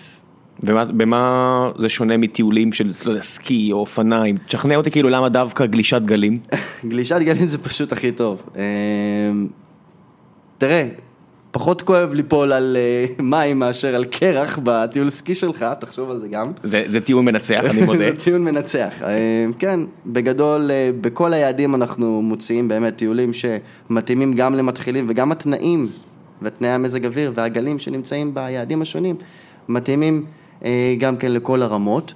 זאת אומרת שמתחילים בקלות ימצאו את עצמם, בניגוד למתחילים שבסקי ובסנובורד יפלו על התחת מדרון שלם במשך שלושה ימים, עד שהם יצליחו ללמוד לעצור לצורך העניין. ובמה זה שונה מהגלים בארץ? לא שאני מנסה כאילו להרוס לך את הביזנס, אבל מה, למה, למה שונה להתחיל בארץ נגיד?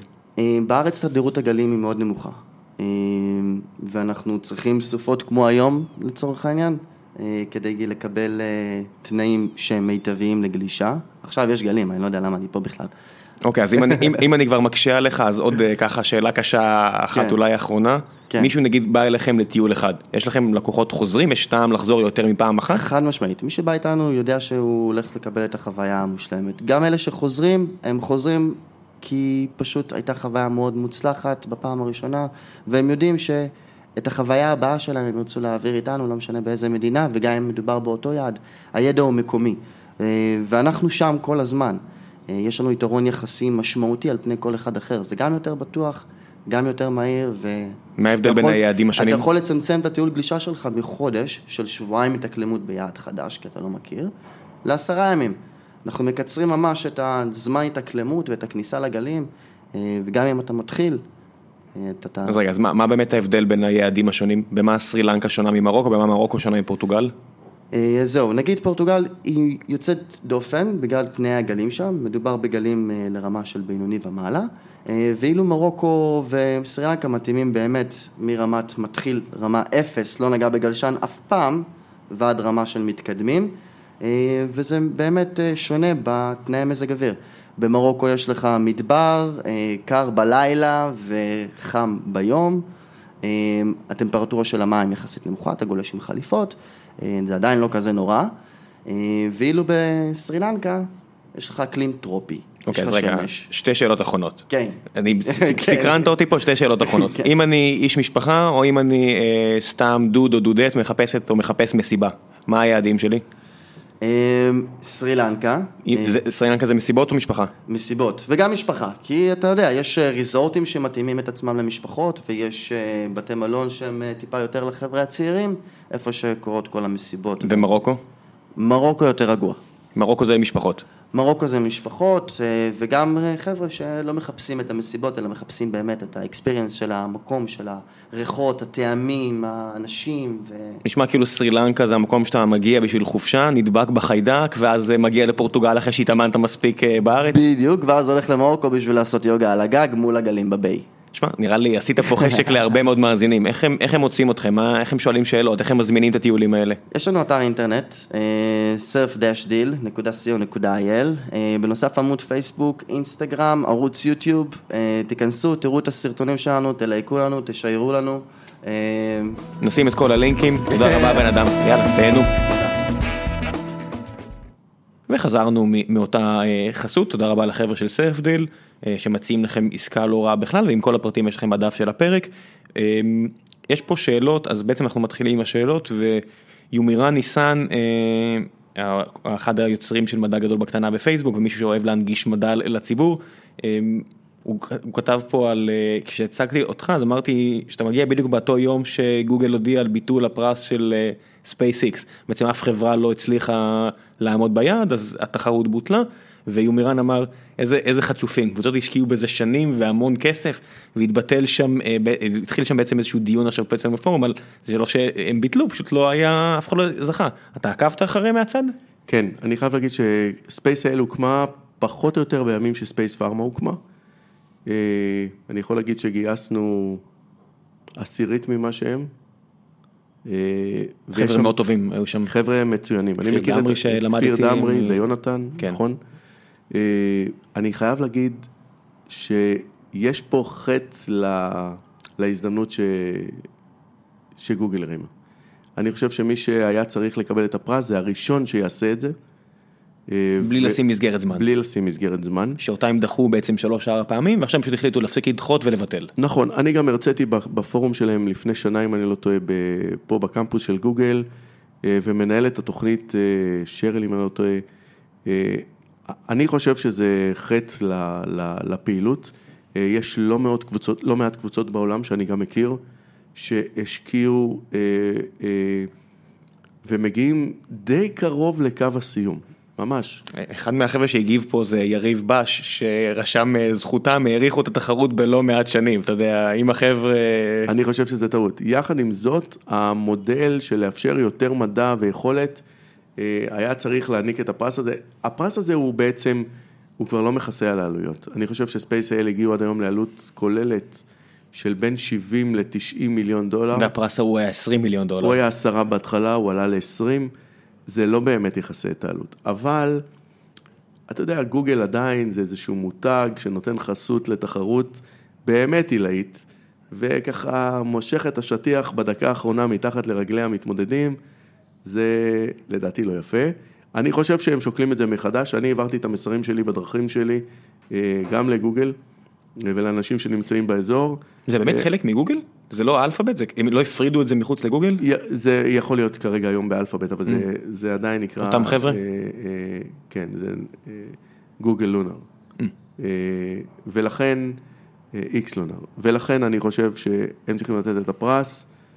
אני אפילו הייתי מעלה את הפרס, גוגל לא במצב כזה גרוע שהיא לא יכולה. לא, הנה, עוד יומיים יש את הדוח על הרבעון הבא, אני בטוח שאנחנו כולנו נגלה שוב שהכל בסדר אצלהם. נכון, ולכן אה, אני חושב שהם צריכים לתת את, ה, את המענק הזה, או את, ה, את התמורה שהיא יפה מאוד אה, לקבוצה שתעשה את זה ראשונה. כן, אני יודע, לא אהבתי לקרוא, היה אה, כל מיני, אה, אורי כץ אפילו, שהיה פה אה, כלכלן אה, מאוניברסיטת תל אביב, אני לא טועה, שכתב על אה, טוב מאוד שביטלו, באמת מגוחך שעשו את זה, בזבוז של כסף וכאלה. אני חושב שאנשים לא מעריכים מספיק כמה תועלת יש למין האנושי מכל המדע המיותר כביכול, אני אומר, אחד המתמטיקאים הכי גדולים במאה ה-20, פאול ארדוש, שמאוד התגאה בזה שהמתמטיקה שלו לא, לא יצא ממנה כלום, שזה היה סתם תיאורטי, פייסבוק נולדה מתורת הגרפים שהוא פחות או יותר עזר להמציא, והנה עכשיו גוגל עזרה לאלפא גו. אה, ורואים בסרט עליהם, אז רואים שם את אריק שמיט ככה מסתובב, לא רשום בשום מקום שזה הוא, אבל מי שמכיר יודע, ורואים מדי פעם את המילה גוגל מן הסתם, אז הנה הם, הם הביאו כל כך הרבה כסף כדי שמחשב ינצח שחקן בגו, במשחק, אבל הערך שיוצא מהדברים האלה, או ערך של שקבוצה, שקבוצות יתחרו ויטיסו משהו לירח, הוא עצום, כל כך הרבה תועלת יש למין האנושי ממדע טהור. גם אם אנחנו לא חושבים על זה ברמה תועלתנית. זה מדע טהור, זה מדע טהור וזו יכולת חשובה. אני חושב שעצם העובדה בכלל שהאמריקאים, נאס"א היום מכוונת ממרס חזרה לירח. אני הייתי בגרמניה לפני כמה חודשים, הם אה, וודאפון, אם אני לא טועה, ואאודי חברו לקבוצה שנכשלה בתחרות של גוגל, והם ישימו אותם על הירח, והם הולכים אפילו לשתול מרבדים של דשא על הירח. מה? זה דברים שאני שם נחשפתי אליהם, וזה מחוץ לתחרות של אמרת. עכשיו שתי חברות שמאוד, וודאפון ואאודי. אאודי, כן? תבדוק אותי. לא, אני, אני, לא שאני לא מאמין, אני אומר, מה הקשר בין וודאפון ואאודי ומרבדים של אז דשא? ליד? רכב, רכב צריך להגיע לחלל, לירח במקרה הזה, אה, וצריך לייצר תקשורת, אז וודאפון היא ספקית תקשורת, זה מתחבר לרייטינג או ל-PR. אבל אין באמת איזושהי אספירציה להביא לשם שוב בן אדם. זה הרי, אין, אין, אין באמת תועלת בזה. אני לא נכנס לזה. אחד הדברים שאני חורט על הדגל של ספייס פארמה זה מיקוד. במקרה שלנו, אני לא צריך... היעדר, אד- היעדר, אנשים. נכון, אני לא צריך אדם שם כדי לבצע את הניסויים, זה זה גם. כבר ראינו, בדיוק התחלנו את השיחה הזאת עם אילן רמון, עם בן אדם שבמקום שמישהו יאבד, יקפח ככה את חייו, מישהו שאתה יודע, אהוב במשפחתו וגיבור כזה ישראלי, במקום שהוא יסכן את חייו, אפשר פשוט לעשות את זה בלי בני אדם. לגמרי. הנה הגענו, סבבה, שמנו את ה-V הזה, מישהו היה שם, חזר, אפשר להפסיק עם זה. להבדיל הבדלי הבדלות, קח את עולם המטוסים.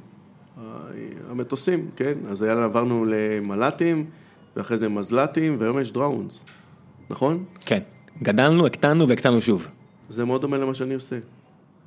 יש, יש הרבה חברות גם בתחום הזה, אה, כל מיני חברות באמת אה, מפוארות צומח, צומחות בארץ, גם בתחום ההגנה מדרונס, גם בתחום הדרונס בעצמם, אה, אחלה יזמים, אה, בדיוק שמענו על כל מיני חברות לאחרונה שצוברות תאוצה בתחום הזה, ישראל נהייתה די מעצמה מהבחינה. לגמרי, כן, זה, זה, זה תחום מכובד, אה, שמשלב הרבה מאוד אה, טכנולוגיה נדרשת, כמו שאנחנו אומרים. כן, ואתה יודע, אני חושב על זה שהרבה מהם, מהיזמים שאני חושב עליהם, הם גם לפחות אחד ספציפי, אני לא אציין פה את השם, כי אני- אולי הוא יגיע לתוכנית בעוד כמה פרקים, גם הוא לא אה, מהנדס או זה, הוא פשוט יזם במובן הטהור של המילה. זה מספיק. של להבין ו... וחושב מספיק בגדול כדי להניע אנשים אחרים שמתלכדים אה, להבנה נורא נקודתית נקרא לזה. נכון. צריך לתת להם גם את החופש. יש פה, יש פה סימביוזה של חופש ודיוק ו- ומיקוד ו- ועשייה ומחירים כמובן, ומשקיעים ולקוחות. בטח. זה לא אה, נגמר הדבר הזה. אריק שחף שואל, אה, מה לדעתך צריכים בתי ספר לעשות כדי לקדם תלמידים שיהיו עם ידע טכנולוגי ותפיסת חיים הומניסטית? שזה גם לא בדיוק חלל, אבל מתקשר, סך הכל אתם מדברים על מדע טהור ועל דברים באמת נעלים. תראה, ספייס פארמה תשים אה, אוטוטו, אני לא יודע להגיד מתי בדיוק, זאת החלטה פנימית שלנו אמנם, אה, מיקרוסקופ שיהיה בחלל החיצון. במקום, כמו שיש במעבדות בבתי הספר התיכוניים וה elementary school, כמו שאומרים, היסודיים, אה, מיקרוסקופ במעבדה, אבל הוא די מסתכל על אותה צלחת פטרי, שתי זכוכיות נוסעות. רגע, אבל פה הבעיה היא שאני צריך להטיס לשם את, את המושא של התצפית. אנחנו נשים צריכה- למעלה מערך שלם של אה, חומרים, שהם יוכלו להיות מחזוריים, אפילו שמן ומים. ונלמד את האנשים מה קורה לפאזת חומר, אה, טיפות במקרה הזה, אה, בין שמן ומים בתנאי חוסר כבידה, וניתן להם את זה חינם. אנחנו רוצים שיותר ויותר אנשים יבינו איך המרחב הזה פועל, והם יקישו לפה למטה, וזאת הדרך שלנו. אה, תתחברו ל- למידע, למדיום הזה, זהו. ארז ויינשטיין שואל, אה, הוא ישמח אם תיתן את דעתך על העתיד הקרוב של תעשיית החלל הישראלית, והאם יש מקום לחברות סטארט-אפ בת, בתעשייה המקומית, חברות נוספות. אז תראו, אה, קודם כל סלע, הסוכנות לחקר החלל בישראל, יש לה תוכנית ותקציב אה, מאוד אה, אה, מרשים אה, ביחס שלו. אם אני לא טועה זה 85-15 אחוז, אה, אני לא טועה. ביחס. למה? זאת אומרת, המשקיע מביא 15 אחוז, אה, המדינה, אם היא מגלה שזה אה, מוצר אה, מעניין, זאת חדשני, אומרת, על כל 15 אגורות שתצליח לגייס בשוק הפרטי, המדינה תעזור לכם עוד 85. כן, לא מוגבל בסכום? מוגבל, אבל אתה יכול להוציא שם מיליון דולר. זה תחום ראשוני, סכום ראשוני מאוד מכובד, וזו דרך מאוד יפה להתחיל אה, ליזום או להנביט חברות new space. הם לוקחים equity? לא, הם פשוט עוזרים לך. הם עוזרים. לקדם את התעשייה. נכון. טוב, נשמע לי, בטוח יש דברים פחות טובים לעשות עם הכסף. לדעתי יש בארץ אה, משהו כמו שש או שבע חברות שככה הונבטו בסביבה הזו, מצליחות מאוד בתחומים של תקשורת, בתחומים של, אה, אה, של פארמה, אתה שלנו. מחויב למשהו מהצד שלך, לשמר את ה- את המרכז פיתוח פה, או דברים כן, כאלה? כן, יש את חוק המו"פ, אה, בזה אה, הכללים אה, די ברורים. אני לא, לא, אתה יודע, לא, אני בטוח שלא כל המאזינים מכירים. כן, אה, אז חוק המו"פ הוא חוק שמחייב אותך בשלוש שנים, במידה ועשית אקזיט, כן? אה, להשאיר את אה, מרכז המו"פ אה, בישראל, אם אתה מוציא, ואז אתה משלם פי שלוש, אה, מחזיר למדינה על סכום ההשקעה. אה, במקרה, ואם זה לא הצליח אתה לא מחזיר כלום, שזה גם יתרון. במקרה של אה, הוצאת מרכז המו"פ, אה, נאמר אם ווייז הייתה רוצה להוציא את מרכז המו"פ, היא הייתה צריכה לפצות את המדינה בפי שש מכמה שהמדינה השקיעה בחברה. שגם במקרה המ- הזה יש לי הרגשה שגוגל היו, אם, זה, אני בטוח שזה לא חלק ממערך השיקולים של גוגל, אם הם רוצים להשאיר פה את המרכז פיתוח או לא. נכון. זה לא אבל- סכומים שמעניינים אותם. נכון, ולכן כנראה שמישהו בא ונותן הצעה, הוא מבין שיש פה משהו ייחודי. יש בישראל הרבה מאוד טכנולוגיות חלל צעירות, אני קורא לזה, שהן מאוד מאוד מאוד מעניינות. אה, אה, לפני אה, שבוע, אני חושב, Effective Space, כן, בדיוק ששאלו עליו, עליהם. נכון, פרסמה שהיא זכתה בחוזה ל-100 מיליון דולר. שהם הם מורידים השפעה מהחלל, נכון? או משהו כזה? לא, הם, הם יתקנו מסלול של לווייני תקשורת בגבהים, אה, ואז למעשה ייתנו עוד זמן חיים ללוויין שיוצא ממסלול, למעשה מאבד את הערך שלו, ובוא נאמר שלוויין כזה מכניס 30-40 מיליון דולר לשנה, אם אתה מוסיף לו עוד שנתיים שלוש חיים, 60-80? נכון, ואז השירות הזה עולה בערך אה, 20 או 30 מיליון דולר, שזה מעניין, זו איזושהי תוכנית מימון מעניינת, אני לא בקיא בכל הפרטים, אבל זה יופי של טכנולוגיה. ה unit economics. נשמע מאוד הגיוני. אם אתה, אתה יודע, ב-20 מיליון יכול להביא לי עוד 80, אני אשמח לשירות הזה שלך, מן הסתם. עדיין יש סיכונים, כמו שאמרנו. קודם, פיצוץ, אה, המערכת לא עבדה כן, למעלה. אם זה עובד זה פחות טוב מ-25% מה, מה, מהזמן, זה לא, התוחלת לא לטובתך. נכון, נכון, ולכן. החלל מפחיד. נכון, בסופו של דבר זה משחק של הסתברויות, אתה יודע, אין פה מה, נכון. כמו כל עסק אחר. אה, יניב ליבל שואל, האם אתה חושב שתזכה לראות בימי חייך אדם דורך על המאדים? שמע, אני כרגע עובד בספייס פארמה על aging, הארכת חיים. אז אתה בונה על זה שתיתן לאנשים. צ'אנס. אתה- עוזר לעצמך לתת להם צ'אנס אה, להוכיח לך שזה אפשרי. תראה, אה, כל תוכנית היא בסיס לשינוי. יש תוכניות של אילון מאסק ב-2025, אם לא